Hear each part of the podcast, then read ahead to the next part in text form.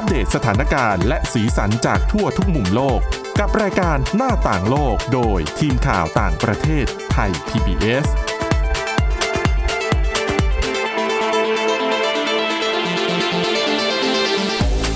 สวัสดีค่ะ ต้อนรับคุณผู้ฟังเข้าสู่รายการหน้าต่างโลกนะคะ มาอัปเดตเรื่องราวทั้งสถานการณ์และสีสันจากทั่วทุกมุมโลก กับทีมข่าวต่างประเทศไทย PBS ค่ะ ติดตามฟังกันได้เช่นเคย ทุกช่องทางพอดแคสต์แอปพลิเคชันต่างๆนะคะ ค้นหาคำว่าหน้าต่างโลก หรือว่าไปที่เว็บไซต์ www.thaipbspodcast.com ค่ะ วันนี้อยู่กับคุณทิพย์ตะวันธีรนัยพงษ์และดิฉันวินิษฐาจิตกรีค่ะ สวัสดีค่ะ วันนี้เป็นวันที่เราอาจจะเว้นเรื่องของโควิด -19 กันไว้สักเล็กน้อย ปกติเราไม่เว้นว่างกับ โอมครอนค่ะแล้วก็โควิดเลย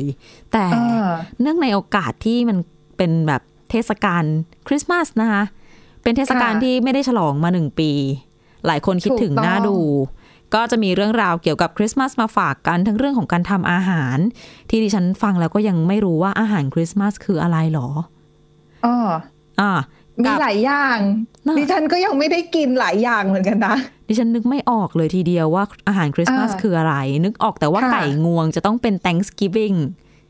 โอ้ยไก่งวงก็มีสำหรับเอ่อคริสต์มาสนะคะอะจริงเหรออะเดี๋ยวรอฟังใช่คุณทิพย์ตะวันใช่เล่าให้ฟังแต่ว่าก่อนจะไปถึงเรื่องนั้นเรื่องค่ะคริสต์มาส Merry Christmas เนี่ย ต้องบอกว่ามันเป็นมากกว่า แค่คำอวยพรว่าสุขสันต์วันคริสต์มาสนะ เพราะอะไรรู้ไหมค่ะ อืมทำไมคะ Merry Christmas เนี่ยค่ะ เป็น SMS แรกของโลก งงไหม SMS ก็คือข้อความในโทรศัพท์มือถือที่ทุกวันนี้ค่ะเราไม่ใช้กันแล้วอะเอ้ยเมื่อก่อนก็ใช้กันเยอะอยู่ แต่ว่าดิฉันว่าค่าก็มันส่ง SMS แพงอะใช่ก็มันเสียเงินทุกวันนี้คุณโอ้ย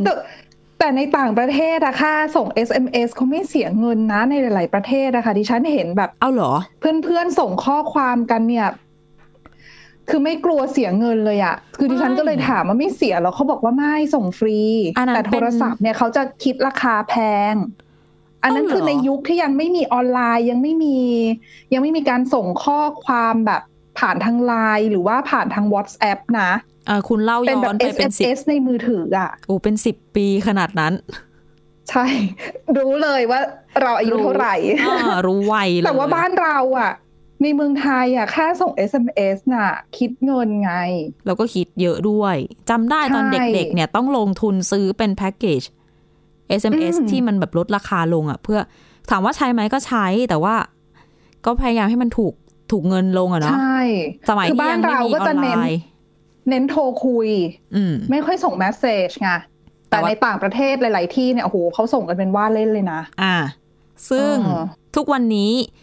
ที่บริการ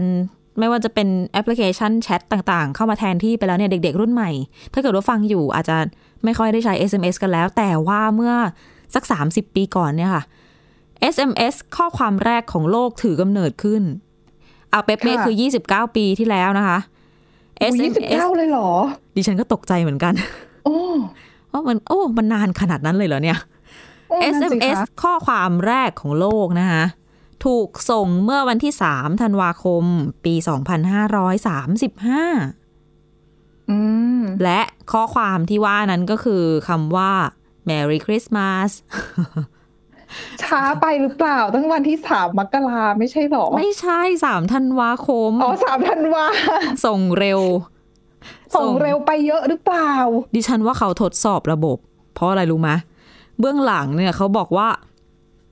มันเป็น SMS ที่ไม่ได้ส่งจากโทรศัพท์มือถือ แต่มันส่งจากคอมพิวเตอร์ คือเป็นคอมพิวเตอร์ของ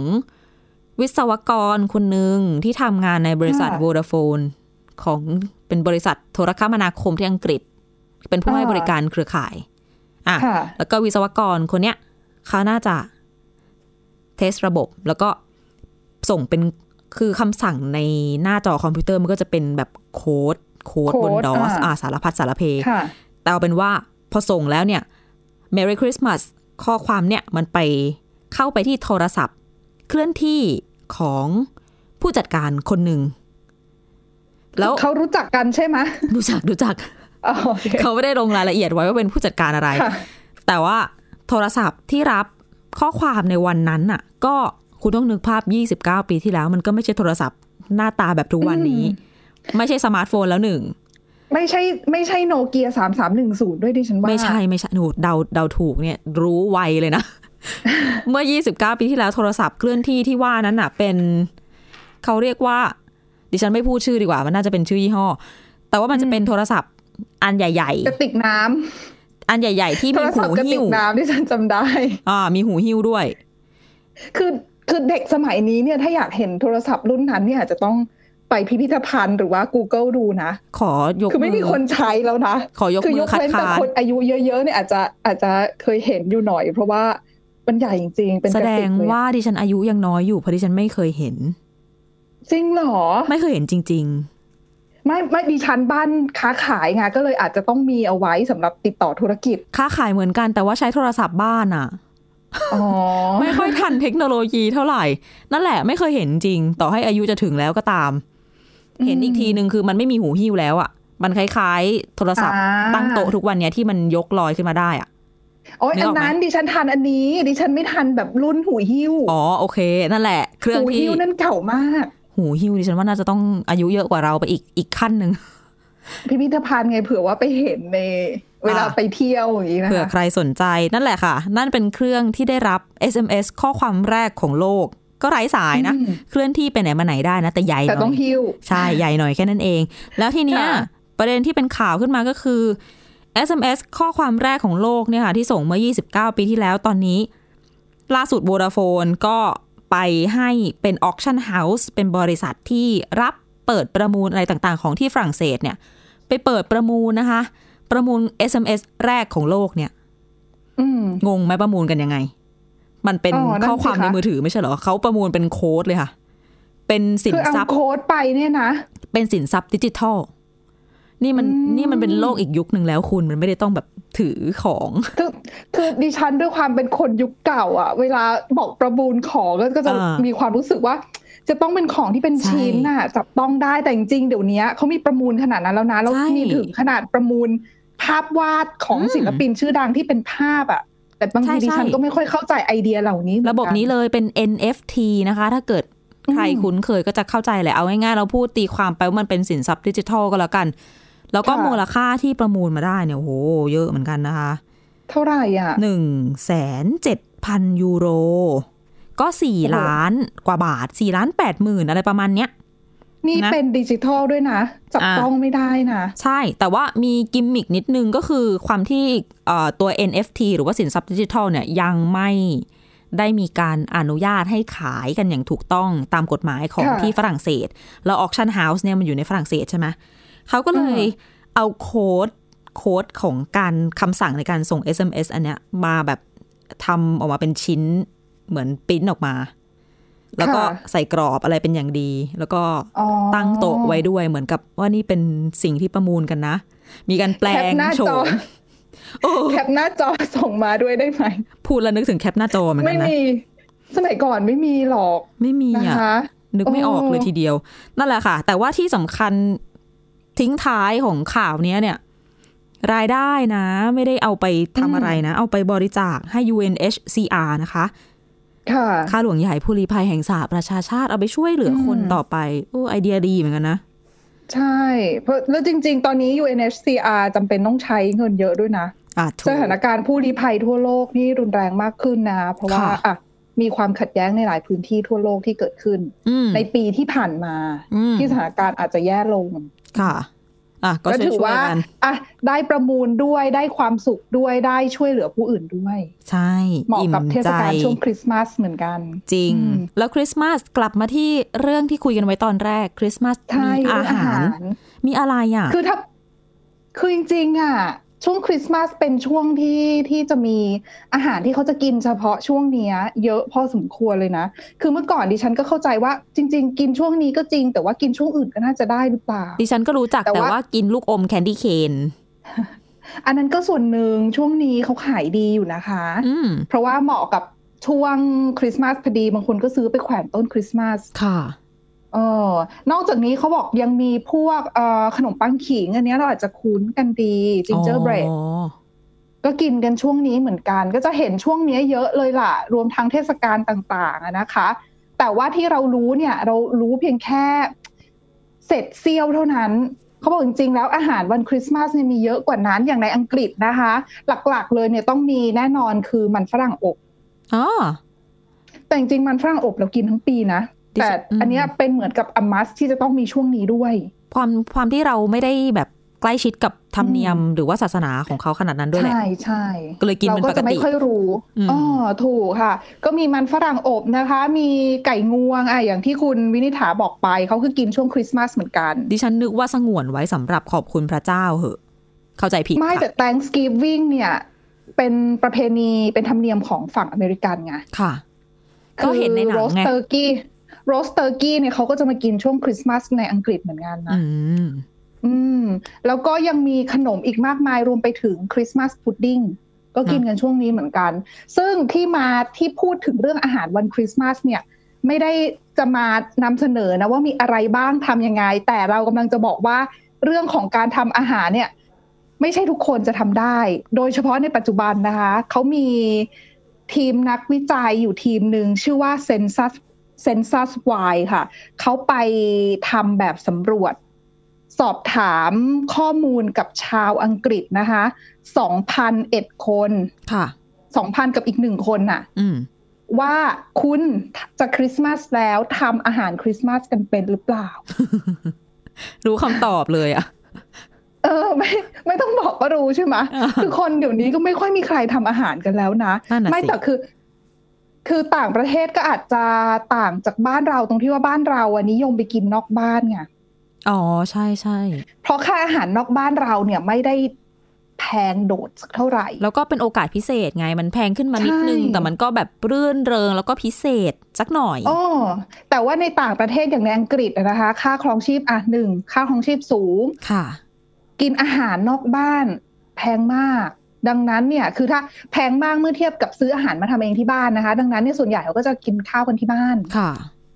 อืม ดังนั้นเนี่ยอาก็จะมีส่วนหนึ่งที่ที่ที่ทำอาหารได้ แล้วก็ช่วงเทศกาลคริสต์มาสเนี่ยเป็นช่วงเทศกาลที่หลาย ๆ คนเนี่ยจะกลับไปเยี่ยมครอบครัว เพราะเป็นช่วงหยุดยาว อืมเพ ราะเขาจะปิดกันตั้งแต่ก่อนคริสต์มาสแล้วให้เดินทางกลับบ้านไปใช้เวลาอยู่กับครอบครัวค่ะสังสรรค์กันในวันคริสต์มาส ดังนั้นเนี่ยแน่นอนว่าก็จะต้องมีการทำอาหารเพื่อฉลองกัน เออ แต่ว่าการฉลองครั้งเนี้ยเขาก็เลยไปสอบถามมาว่า คุณทำอาหารกันเองหรือเปล่าอืมเดี๋ยวมาฟังคำตอบกันว่า แต่ละคน คนอังกฤษส่วนใหญ่เนี่ยอืมเขาทำอาหารกันหรือเปล่าในช่วงนี้ ค่ะ หมดเวลาช่วงแรกอืมเดี๋ยวฟังกันต่อช่วงที่สองนะคะ พักกันสักครู่ค่ะ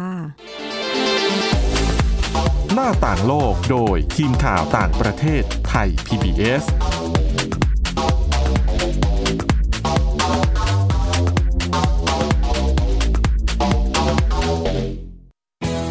ไทย PBS ดิจิทัล Radio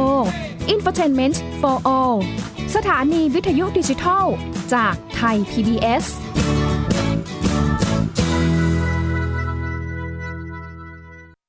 Thai PBS Application on Mobile ให้คุณเชื่อมโยงถึงเราในทุกที่ทุกเวลา ได้สัมผัสติดตามเราทั้งข่าว รายการ รับชมรายการโทรทัศน์ และฟังรายการวิทยุที่คุณชื่นชอบ สดแบบออนไลน์สตรีมมิ่ง ชมรายการย้อนหลัง ข้อมูลกิจกรรมไทย PBS ร่วมเป็นนักข่าวพลเมือง รายงานข่าวกับเรา และอีกหลากหลายฟังก์ชัน ให้คุณดาวน์โหลดได้ฟรี ทุกระบบปฏิบัติการ ติดตามข้อมูลเพิ่มเติมได้ที่ www.thaipbs.or.th/digitalmedia แค่ฟังความคิดก็ดังขึ้น เต็มอิ่งทั้งความรู้และความสนุกกับไทย PBS Podcast อาหารเนี่ยมันจะมีสัญญะทางการเมืองเนี่ยซ่อนอยู่ มีเจ้าหญิงแสนสวยพระองค์หนึ่งถูกสาปให้เป็นโรคซึมเศร้า คำนี้มันมีความหมายมากคำว่า winter of something เนี่ยฤดูหนาวของอะไรก็ตามเนี่ยมันจะมีเหตุการณ์ในประวัติศาสตร์ที่มันจะถูกใช้คำว่า winter เนี่ยตลอดเวลา ทางการจีนออกมาเปิดเผยนะคะว่าประชาชนที่เป็นผู้ใหญ่ประมาณครึ่งหนึ่งของทั้งประเทศอะมีน้ำหนักเกินแล้วก็เป็นโรคอ้วน ตอบโจทย์ทุกไลฟ์สไตล์ ตั้งแต่มีโควิดเนี่ย Apple สร้างสรรค์ฟีเจอร์เพื่อให้มันสอดคล้องกับโควิดเลย ผมจะนำมาเล่าใน EP นี้เนี่ย คือเกี่ยวกับค่ายกักกันเอาช์วิทซ์ในประเทศโปแลนด์ ฟังได้ทุกที่ทุกเวลา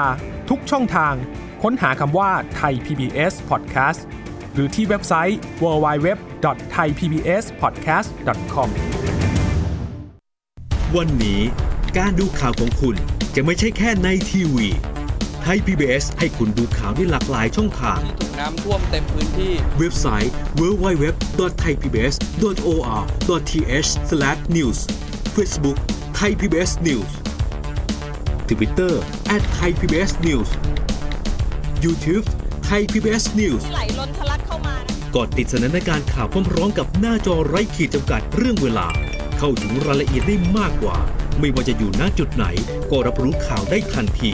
ดูสดและดูย้อนหลังได้ทุกที่ กับ 4 ช่องทางใหม่ข่าวไทย PBS ข่าวออนไลน์ ชับไว้ในมือคุณ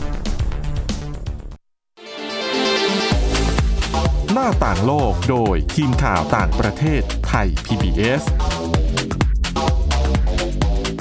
ต้อนรับคุณผู้ฟังกลับเข้าสู่ช่วงที่ 2 ของรายการหน้าต่างโลกค่ะ ติดค้างกันอยู่เรื่องอาหาร ถูกต้องค่ะ อย่างที่บอกไปผลสำรวจความคิดเห็น ขอไม่ใช่ผลสำรวจความคิดเห็นสิ ผลสำรวจไปสอบถามชาวอังกฤษว่าทำอาหารคริสต์มาสกันเป็นหรือเปล่าอ่าปรากฏค่ะผลสำรวจ 2,000 กว่าคนนะคะ ประมาณ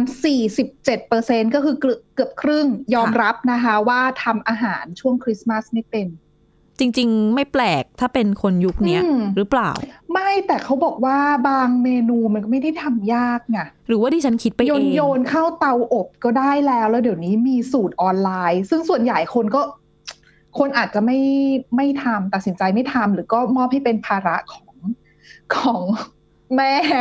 ของที่บ้านเป็นคนทำคือถ้าเป็นสำเราหรับอะคนในวัยเออวัยเรา อ่า เป็นเราเราก็ทำแบบนั้นนะ ถ้าเราทำคือแล้วเราไม่ทำเองถ้าใช่ถูก หมายถึงว่า แม่ทำเถอะคือถ้าหนูทำแล้วเดี๋ยว กินไม่จะกินได้ไม่ได้ใช่เออนะคะ ก็ดังนั้นเนี่ยเขาบอกว่าเกือบครึ่งเนี่ย ยอมรับของผู้ตอบแบบสอบถามนะคะ ยอมรับว่าอบไก่ไม่เป็นนะคะ คือปกติแล้วในช่วงคริสต์มาสมีคนอังกฤษเขาจะกินอะไรบ้างก็อย่างที่บอกไปอะไก่งวงในยกินแน่ๆ ไก่อบ แล้วก็เอ่อกินซอสแคนเบอรี่อะค่ะ อืม อันนี้มันมีเป็นขายเบอร์รี่นี่ชนิดหนึ่ง ไม่แต่คุณกินช่วงคริสต์มาสก็ต้องทำเองไงหรอบ้านที่อังกฤษเขาไม่ค่อยไปซื้อแบบสำเร็จมากินนะคะ คือดิฉันอืมเคยไปเคยอยู่กับโฮสต์แฟมิลี่แล้วเขาเหมือนกับก็จะทำให้กินแบบเนี้ยคือเขามองว่าอ่ามันเป็นอาหารที่เป็นประเพณีของเขาดั้งเดิมเป็น tradition น่ะ ครอบครัวเหมือนมารวมกันก็ต้องทำอาหารกินกันอย่างเงี้ยคือต้องเป็นโฮมคุกเป็นการทำอาหารในบ้านถูกต้องเป็นอีกกิจกรรมหนึ่งที่แบบกระชับสัมพันธ์ใช่วันหยุดอะไรอย่างนี้ไหมใช่ แต่คือเขาบอกว่าบางเมนูที่มันทำง่ายหน่อยเนี่ยอาจจะทำเองได้ แต่ว่าสำหรับบางเมนูอะแครนเบอรี่เขาบอกว่าก็ทำยากพอสมควรก็อาจจะ อาจจะทำไม่ได้อาจจะต้องไปซื้อมา อันนี้ก็ค่ะอาจจะมีบ้าง แต่ส่วนใหญ่เนี่ยเขาก็จะเป็นโฮมคุกนั่นแหละ มีอบไก่มี cranberry sauce bread sauce ก็มีเป็นซอสขนมปังนะคะ หรือว่า mince pie Christmas pudding อย่างเงี้ยเขาบอกว่าเกือบครึ่งของคนอังกฤษทำไม่เป็น แต่บว่าอกเลยทำไม่เป็น ไก่อบมันก็ฟังดูยากเหมือนกันนะ พูดถึงอะหรือว่ามันไม่ยากก็อาจจะเป็นไปได้ดิฉันก็ไม่รู้มันต้องมีเครื่องมีนู่นคือมีเราไม่นี่สิทำอาหารไงนั่นแหละเราไม่ทำอาหารเราก็เลยจะรู้สึกว่า อุ้ยทุกอย่างมันดูยากจังแต่เนี่ยแต่อย่างมันอบอะดิฉันว่าไม่น่าจะอืมยากเกินนะหมายถึงว่า ใช่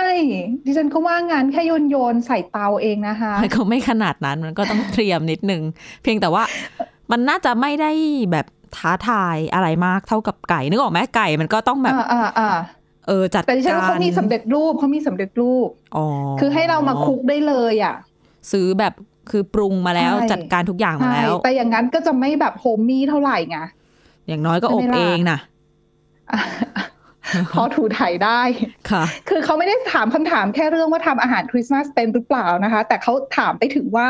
คริสต์มาสปีนี้มีแผนจะกินข้าวที่บ้านไหมออกไปกินข้างนอกไหมจะทำอาหารกันกินหรือเปล่าอะไรเงี้ยนะคะอืมซึ่ง